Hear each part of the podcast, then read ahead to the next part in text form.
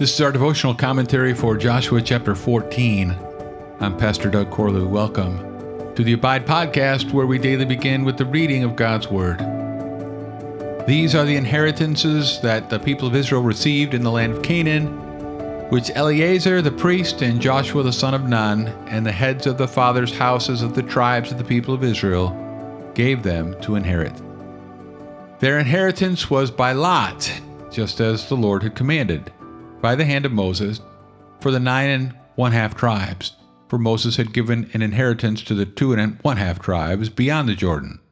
But to the Levites he gave no inheritance among them, for the people of Joseph were two tribes, Manasseh and Ephraim. And no portion was given to the Levites in the land, but only cities to dwell in, with their pasture lands for their livestock and their substance. The people of Israel did as the Lord commanded Moses they allotted the land.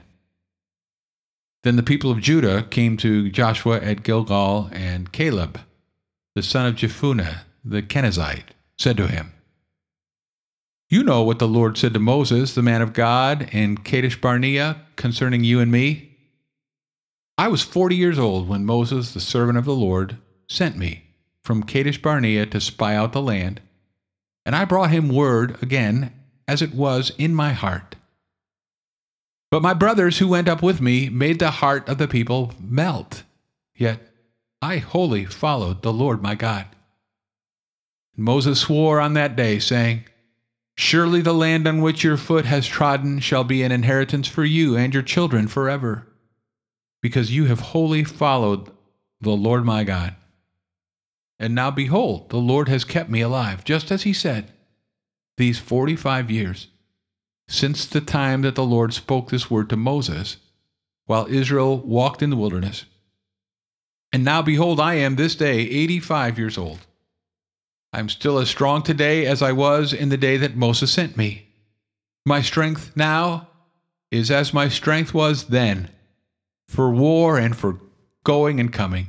So now, give me this hill country, of which the Lord spoke on that day. For you heard on that day how the Anakim were there with great fortified cities. It may be that the Lord will be with me, and I shall drive them out, just as the Lord said. Then Joshua blessed him, and he gave Hebron to Caleb, the son of Jephunneh, for an inheritance. Therefore Hebron became the inheritance of Caleb, the son of Jephunneh, the Kenizzite, to this day, because he wholly followed the Lord, the God of Israel. Now the name of Hebron formerly was Kiriath Arba. Arba was the greatest man among the Anakim, and the land had rest from war.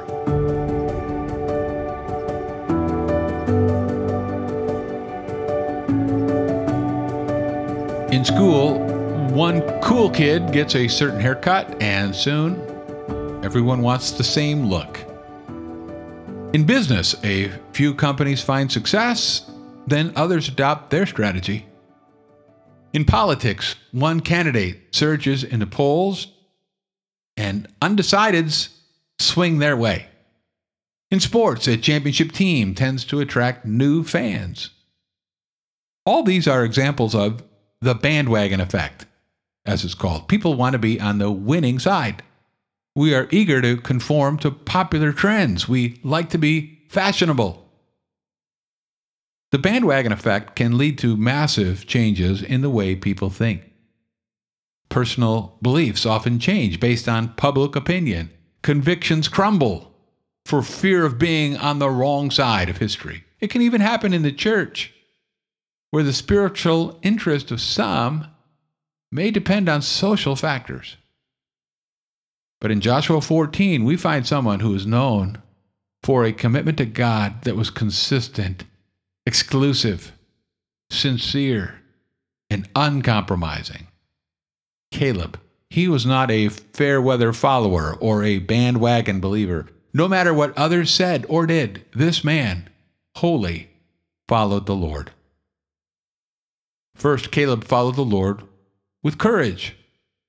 Verses 6 through 8 reflecting on an event that took place 45 years earlier, he reminds Joshua how the two of them resisted the majority view. The other ten spies were afraid to obey God, causing the entire nation to tremble and doubt. But Joshua and Caleb filed the minority report that God should be trusted and the mission should proceed. They saw the same challenges, but they saw their God as bigger than those challenges, and they were willing to risk isolation and rejection to say so. Second, Caleb followed the Lord with perseverance. Verses 9 and 10. 45 years had passed since the day that he and Joshua were outvoted by the bandwagon. A lot can change in 45 years. Culture can change, people can change. Some of my friends who claim to be followers of Jesus back then, 45 years ago, they no longer follow him today. And some of them are no longer alive today. Caleb must have attended a lot of funerals during those years in the wilderness. More than 2 million people were buried. So there must have been 140 funerals a day for 40 years. But the Lord not only kept Caleb breathing, he kept him believing.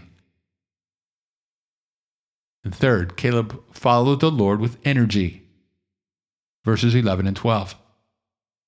At an age when most people are putting on their slippers, Caleb is lacing up his cleats. When others are ready to coast, he's ready to climb. Give me that mountain, he says. Assign me to the Anakim. Maybe I can take those fortified cities. This is the energy of faith. He's confident, but not cocky.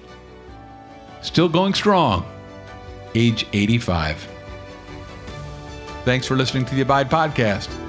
For more information about Summit Church of Alta, go to summitefc.com. And I'll meet you again next time as we abide, living daily in the Word